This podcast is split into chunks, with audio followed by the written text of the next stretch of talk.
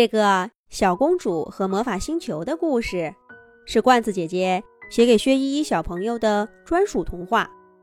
祝薛依依小朋友像故事里的小公主一样，勇敢坚强，无忧无虑的生活。从前，有一个美丽的小星球，在浩瀚的宇宙中，它只是一粒不起眼的尘埃，在无数比它大。比它小的星球当中旋转、漂泊。可是，对于生活在这个星球上的生命来说，这个小小的星球却是他们最温馨的家。喂，小公主，这是今天的坚果零食。一把坚果从天而降，准确的落在一位白衣公主面前。一只小松鼠摇晃着树枝，满意的看着自己的作品。坚果有什么好吃的？还是尝尝新鲜的蜂蜜吧。小松鼠话音刚落，三只蜂巢就在半空中划出漂亮的弧线，把蜂蜜倒进一个荷叶做成的漂亮小碗中。一只小黑熊。单爪捧着，也送到那位白衣公主面前。他的另一只爪爪还不忘抹一把粘在嘴边的蜂蜜。蜂蜜嘛，当然是做成胡萝卜蜂蜜蛋糕最好吃。让我来加工一番吧。一个巨大的胡萝卜飞旋而来，从里面飞出一阵雪白的旋风。绕着那碗蜂蜜转了几个圈儿，又渐渐慢下来。原来是一只小兔子，而它的爪爪上捧着一个小巧玲珑的胡萝卜蛋糕。蜂蜜铺满蛋糕的表面，还沾了几颗坚果。小兔子把蛋糕捧到小公主面前，笑呵呵地说道：“美丽的小公主。”请品尝今天的美味蛋糕。小熊、小松鼠，还有许许多多其他的小动物，也都笑呵呵的看着小公主。这就是这颗小小星球上的日常光景。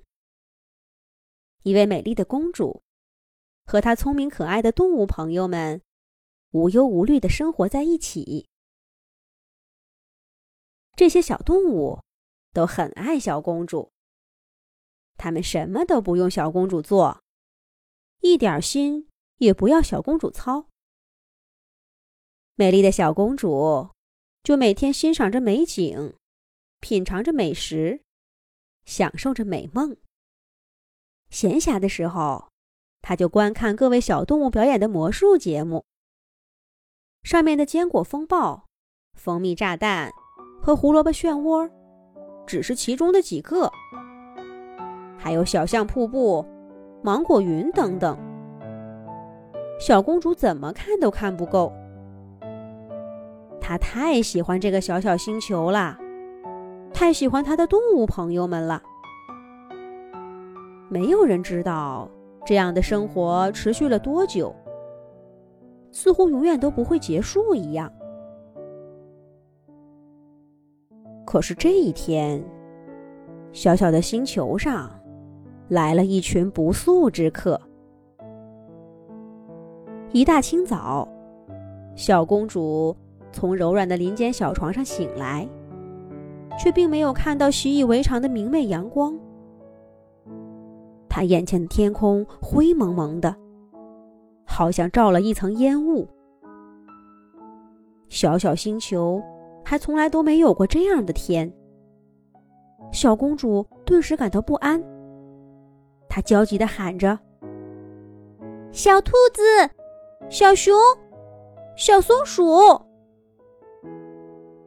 咦，平常只要小公主一睁开眼睛，小动物们就会跳到她的身边，笑呵呵地问她：“想吃点什么？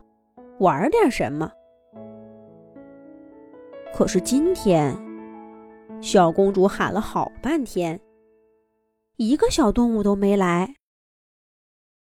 而在小公主的小床附近呢，却有许多凌乱的脚印儿，能辨认出有小熊的、小象的，还有一些更小的，都已经被踩乱了。